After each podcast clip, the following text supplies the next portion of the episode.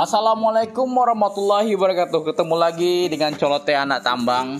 Uh, kemarin ada request ya, ada ya beberapa orang menanyakan uh, bisa di ini lagi ya, dijelaskan lagi tentang eh, inspeksi itu apa, observasi apa, Om. Ya, saya mau belajar nih karena saya mau masuk ke tambang katanya. Ya nggak apa-apa, saya nanti akan bahas lagi tentang ya, inspeksi dan observasi. Nah, di sini kita uh, membahas inspeksi dan observasi aja ya, karena uh, cukup lumayan ya uh, banyak uh, informasi tentang inspeksi dan observasi ini. Pertama yang harus kita pahami itu adalah uh, pengertian inspeksi itu apa, observasi itu apa, dan jenis-jenisnya apa, dan flow proses seperti apa ya inspeksi dan observasinya dan cara pengisian form-formnya dan contoh-contoh kasusnya. Nah, itulah uh, terkait inspeksi dan observasi. Mengapa kita perlu melakukan inspeksi dan observasi? Ya, berdasarkan teori domino ya. Teori domino itu ada uh, ada enam ya. Yang pertama itu adalah kurangnya pengawasan. Ya jelas ya kalau udah pengawasan itu yang pertama itu.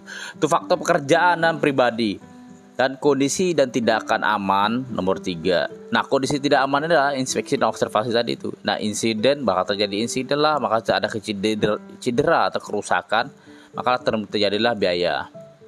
Ya, yang pertama itu tadi kembalikan lagi ya kurangnya pengawasan yaitu eh, yang penyebabnya ini ya kurang pengawasan, faktor pekerjaan dan pribadinya Nah, ah, kondisi dan tindakan tidak aman, nah itu paling besar juga.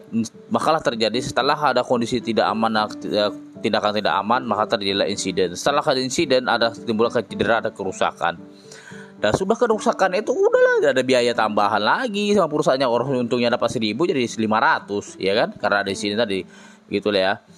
Nah, itu penyebab langsungnya itu unsafe action itu adalah 88% atau uh, tindakan tidak aman itu tindakan tidak aman itu 88 persen atau kondisi tidak aman itu 10 persen. Nah nasib itu 2 persen.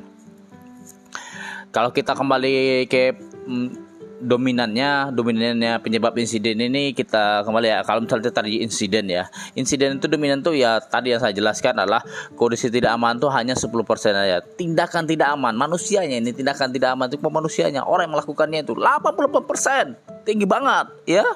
Kondisi kondisi cuma 10% tindakan orang yang melakukannya itu 88% jadi setiap kali terjadian itu 10 kali itu eh 100 kali ya ini hitungnya. 100 kali 88 kali itu disebabkan orang yang tidak aman bergerak tidak aman ya. Gitu.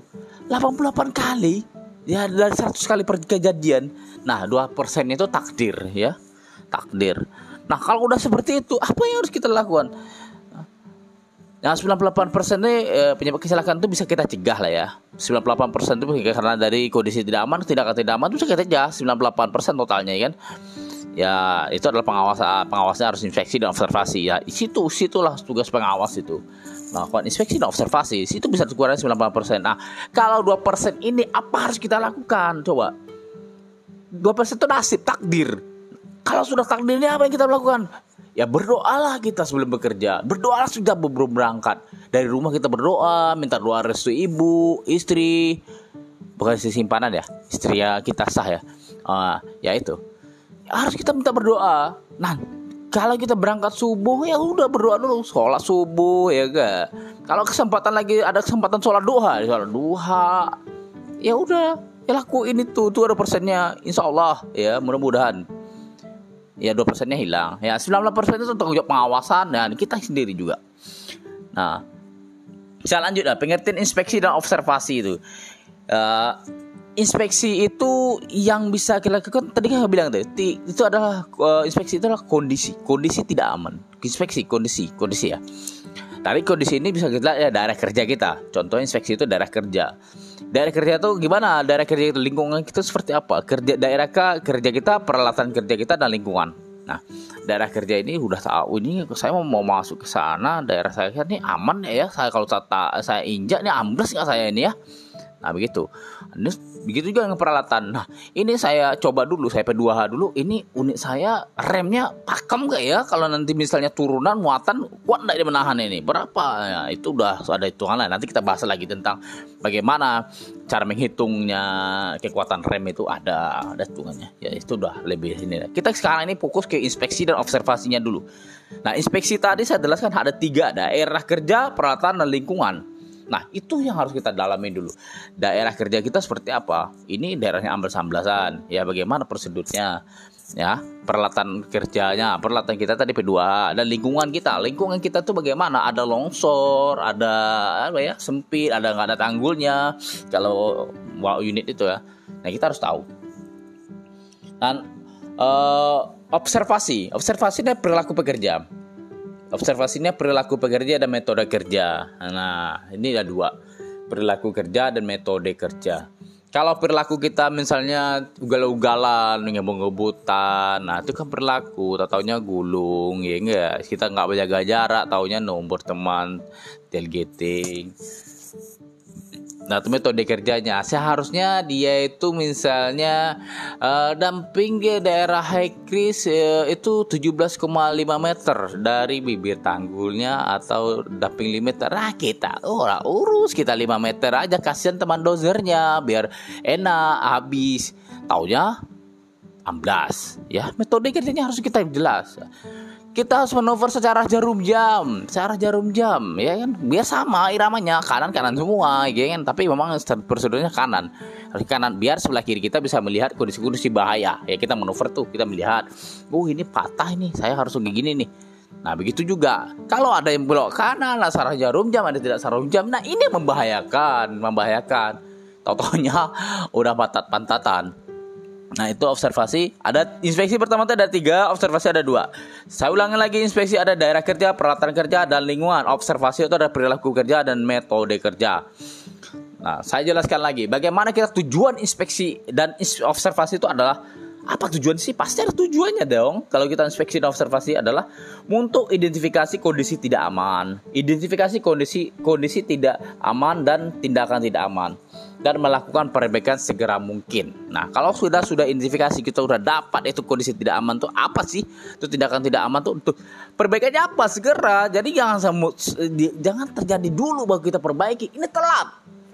Ini yang sering dilakukan. Fatalnya di sini udah terjadi dulu baru perbaiki. Nah, maka itu adalah inspeksi dan observasi itu. Dari kita tahu, oh ini anak ini manuvernya tidak sarung jarum jam ini lah kita panggil, Mas, kenapa tidak metode metodenya kerjanya harus sarung jam?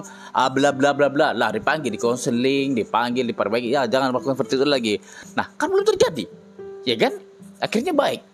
Nah begitu juga um, terkait inspeksi Mas kenapa loadingnya tuh kok tanggung nggak disediain tuh PCmu Bagaimana nanti DT-nya uh, bisa manuver bisa masuk jurang tuh kalau tanggulnya pendek gitu Harusnya tiga perempat dari ban Kita harus tahu harus tahu itu semua Nah, kalau kita sudah mengingatkan, memberitahukan sebelum itu terjadi, nah, yuk kalau udah tanggulnya udah bagus ya minimal mengurangi ya kan, inspeksi itu udah nggak, gitu, itu perbaiki segera cepat.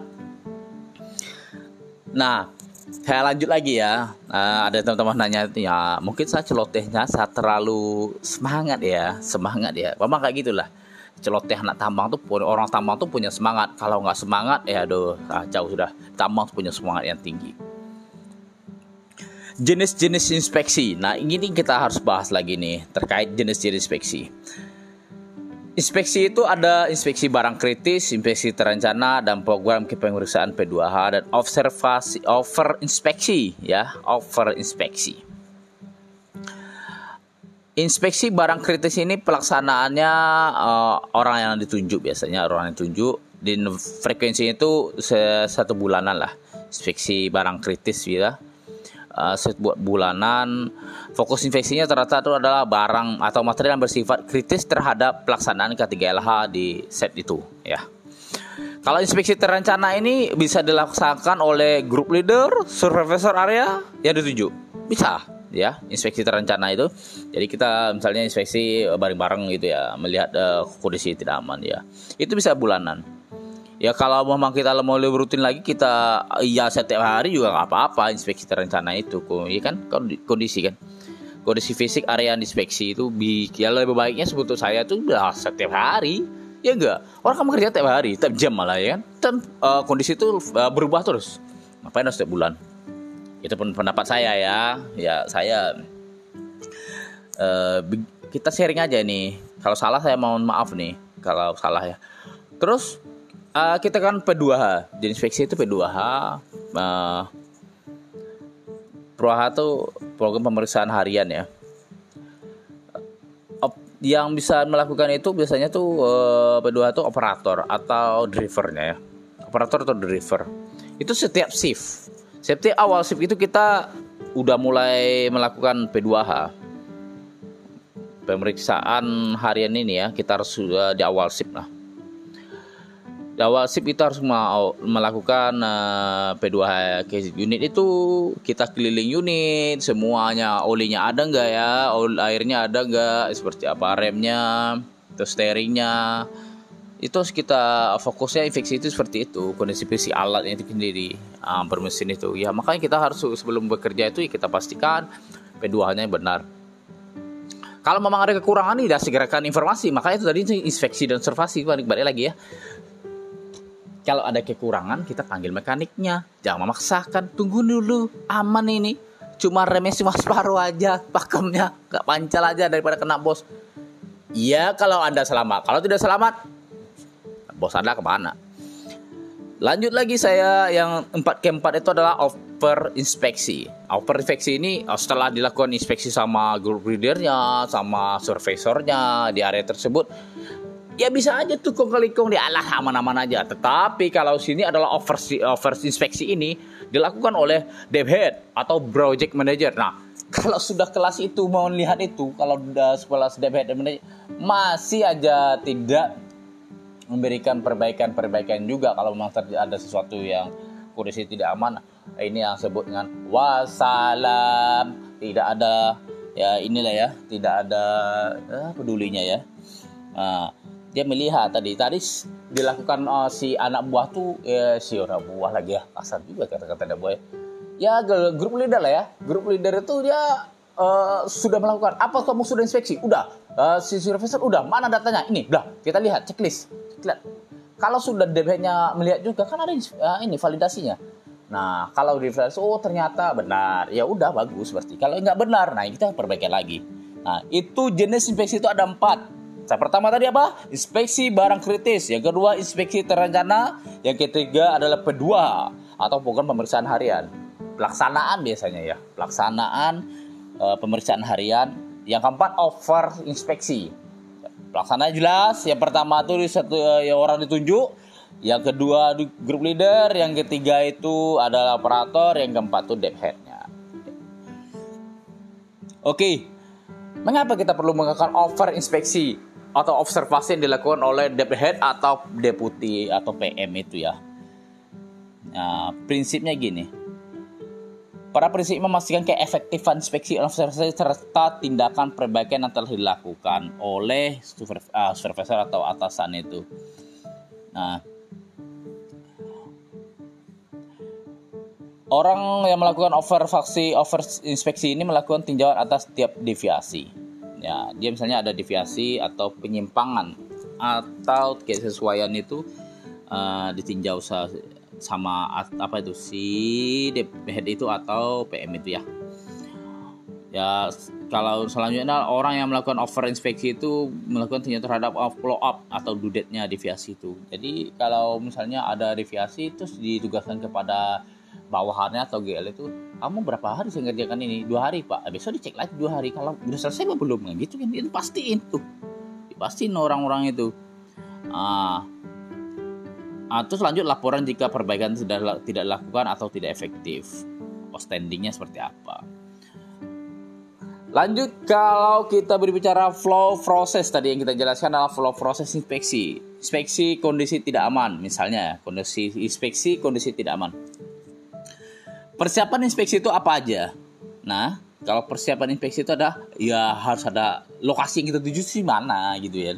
Misalnya inspeksi persiapan inspeksi. Oh, saya kita mau inspeksi ya, di lokasi disposal misalnya ya.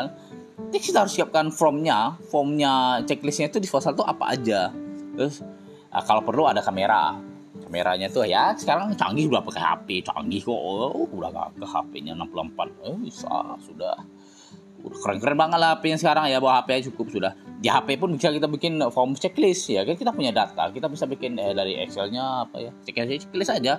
Ya tinggal bawa HP aja ya enggak? Sekarang inspeksi itu bawa HP cukup. Nah Selanjutnya ada uh, inspeksi fokus pada kondisi uh, substandar atau kondisi tidak aman. Nah, itu siklus pengamatannya jelas ya. Siklus pengamatannya apa? Objek inspeksinya apa? Inspeksi total dan klarifikasi bahaya. Klasifikasi bahaya, bukan klarifikasi ya, klasifikasi ini. Salah salah sebut aku. Ya, klasifikasi berarti kelas itu ya namanya kayak sekolah kan kelas ya kan. Dipilih kelas 1, kelas 2, kelas 3 gitu ya klasifikasi kayak gitu bukan klarifikasi beda ya salah ngomong saya nih nah baru kita bikin laporan proses seperti itu lo proses inspeksi seperti itu. Ya pertama kita persiapan kalau sudah ada persiapan kita inspeksi fokusnya ke mana atau kondisinya apa gitu ya. Baru kita bikin laporan inspeksi itu. Itu lo prosesnya. Coba pendek aja. Segambar, ya saya ulangi lagi. Inspeksi kondisi itu ada prosesnya apa tadi? Persiapan inspeksi ya kan? Yang kedua inspeksi itu fokusnya ke mana atau kondisinya apa yang kita uh, fokuskan. Nah setelah itu kita bikin laporan inspeksi itu ya. Itu loh uh, prosesnya inspeksi kalau uh, prosesnya observasi itu adalah observasi tindakan tidak aman ya observasi tindakan tidak aman persiapan observasinya sama observasi itu uh, yang perlu kita persiapkan apa? Ya ada lokasinya. Ya, kita kita observasi mana? Kalau nggak ada tahu lokasinya ke mana ya udah ini berat ini. Ya kita harus tahu dulu lokasinya ke mana, tujuan kita ke mana, ya bawa HP aja cukup. Kita di situ ada formnya, sudah checklist, checklist, centang, centang ya. Ya terus kalau memang sedang centang dikek ya, bisa aja kami terus di kamera untuk mendokumentasi, dokumentasi pertemuan-temuan kita. Nah lanjut inspeksi itu fokus pada tindakan tidak aman atau pelanggaran prosedur. Nah ya sama aja. Sebetulnya antara inspeksi dan observasi itu kalau secara flow prosesnya sama aja. Ya kita melihat siklus pengamatannya apa, objek, objek inspeksinya apa, inspeksi totalnya apa, dan klasifikasi bahayanya apa. Nah itu uh, flow prosesnya. Sama aja, inspeksi dan observasi sama aja, flow prosesnya sama. Dari persiapan sampai fokusnya apa dan bikin laporan. Udah tiga itu aja. Ya. Oke. Nah, siklus pengamatannya hmm, siklus pengamatan tadi ya. Kita berbicara tentang uh, inspeksi fokusnya apa tadi kan. Pada tindakan tidak aman atau pelanggaran prosedur. Nah kita kembali siklus pengamatan. Siklus pengamatan itu ada uh, macam-macam ya. Setiap hari itu ada namanya P2H ya. Ada P2H kan. Satu bulan sekali itu kita uh, pengamatan misalnya toilet jalan inspeksi uh, lokal gereja atau apa. Itu sebulan sekali. Contohnya seperti itu.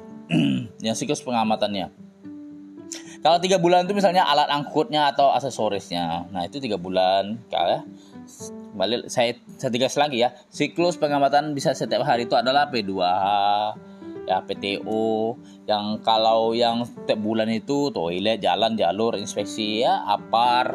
Yang ketiga bulan adalah angkut. Nah itu yang kita harus uh, siklus pengamatannya kalau objeknya tadi kan ada berapa tuh? Empat tadi ya empat. Ya salah empat ya. Siklus pengamatan udah objek inspeksi objek inspeksi. Nah kalau kita melakukan objek inspeksi itu ya ya apa ya objeknya? Misalnya kita mau lakukan uh, apa ya? Uh, objeknya HD lah ya. Objeknya tuh HD HD 785 misalnya. Kita di situ banyak macam mbak yang mau kita fokuskan sesuai yang mau kita sesuaikan checklist itu. Misalnya apa ya opsi inspeksi ini ada misalnya gini lah. Uh, lebih gampangnya gimana ya? Uh, gudang handak bisa. Misalnya fokus sesuai checklist lah. Objek inspeksi ini kayak gudang handak front loading jalur-jalur work, uh, workshop mesh warehouse stock file dan cluster. Ya kita contohkan aja lah kan kita tadi salah salah ya pak salah satunya inspeksi yang kita lakukan adalah front loading lah misalnya. Bisa front loadingnya tuh uh, sempit. Nah itu inspeksi kita gitu. Tindak kondisi tindakan tidak amannya uh, frontnya sempit. Banyak boulder tanggulnya nggak ada. Nah itu. Tuh uh, inspeksi kita gitu. Itu contohnya kalau kita ditambang ya, ya misal front sempit. Atau kalau di workshop tuh drumnya tidak susun dengan benar ya. Itu harus kita perhatikan tuh terus misalnya kalau di mes itu sampahnya tidak dikelola dengan baik. Nah itu kita harus perhatikan. Itu terkait objek inspeksi. Kalau objek observasi apalagi tuh? Nah, objek uh, observasi itu fokus fokus observasi ini biasanya gini. Fokusnya ada berapa macam lah. Nggak salah itu ya mungkin ini ya. Mungkin ke bisa jadi itu benar ya. 6 misalnya. 6 sehingga saya 6 Pertama itu perilaku reaktif pekerja. Perilaku reaktif pekerja. Ini sekarang pekerja itu reaktif dia bekerja itu kan. Oh, apa namanya tuh? Oh gigabah oh, pokoknya laju-laju balapan atau seperti apa ya. Coba nggak mau jaga jarak. Ah, terus dia tidak marah jarum jam. Wah banyak kali loh perilaku reaktif pekerja dengan orang. Dia kayak bikin rosi pembalap dia ya. Ya itu itu kita kita pastiin tuh orang-orang seperti itu kita ya kita konseling dulu kita uh, panggil kita mau apanya motivasinya apa kok seperti itu ya. Ya dipanggil tuh kalau no membahayakan. Terus alat pelindung diri. Nah kalau misalnya kita bekerja di tambang itu harus dia diberikan adalah helm minimal gitu ya ada rompi atau apa ya reflektor ya rompi reflektor itu ya atau seperti sus. Ya minimal itu kan helm sekarang harus pakai masker ya.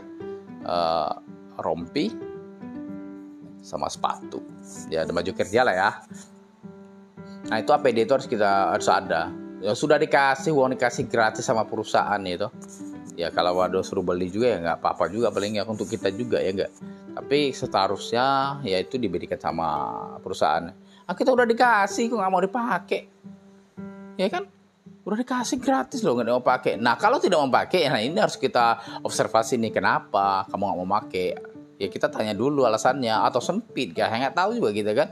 Kita langsung loh kamu di ini harus dapat ini sanksi nggak bisa seperti itu juga. Kita harus mah tanyain dulu. Dia jangan sempit atau memang gimana bajunya? Saya nggak mau lagi sepatunya pak. Gimana? Atau sobek sepatunya. Makanya saya pakai sepatu ini sepatu pesta ini. Bisa jadi ya gitu ya. Nah Terus kondisi pekerjaan. Kondisi pekerjaan itu seperti apa? Memang kadang-kadang kondisi pekerjaan itu kan uh, apa ya?